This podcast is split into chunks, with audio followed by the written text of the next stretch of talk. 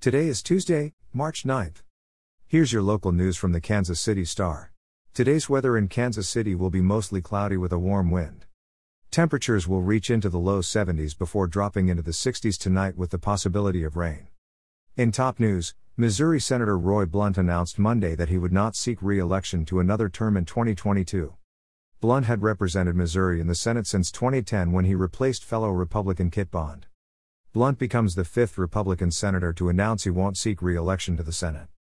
Former Missouri Governor Eric Greitens, who left office in 2018 amid multiple scandals, has hinted at a possible run. Kansas City Mayor Quinton Lucas is considering a run for the Democratic nomination. If he were to run and win, he would become the first African American to hold a statewide office in Missouri.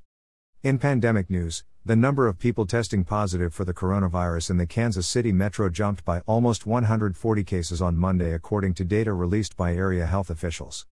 That brings the total number of people infected to 139,500.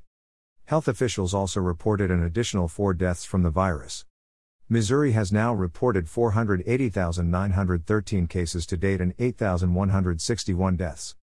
In crime news, state and federal authorities in Kansas are seeking the public's help in identifying those responsible for the unsolved 1998 murder of a Kansas City, Kansas woman.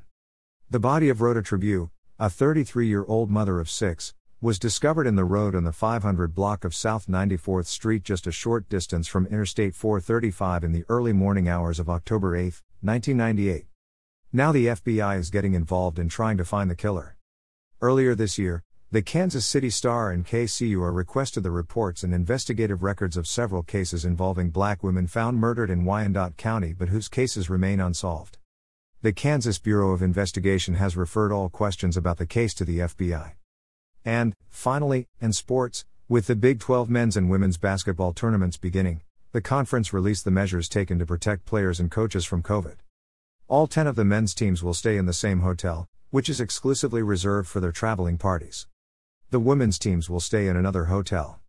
Every member of a team's traveling party will be tested upon arrival to the hotels and COVID testing will continue daily. All meals will also be catered inside the hotel. At the arenas, working media will sit at the top of the arenas and event staffers, security crews, and game officials with floor access will undergo daily testing along with limited fan attendance and mask and social distancing requirements. The men's tournament begins at 5:30 p.m. Wednesday when TCU takes on Kansas State at the T-Mobile Center. The women's tournament begins at 5 p.m. Thursday at Municipal Auditorium. You're listening to stories from the Kansas City Star. Find us at kansascity.com to read more about these stories and others. Before you go, Return Man is a new podcast celebrating the life and investigating the suspicious death of Lancaster, South Carolina's only Super Bowl champion, Jim Duncan. From the Rock Hill Herald, Find Return Man at heraldonline.com slash returnman, on the iHeartRadio app, or wherever you get your podcasts.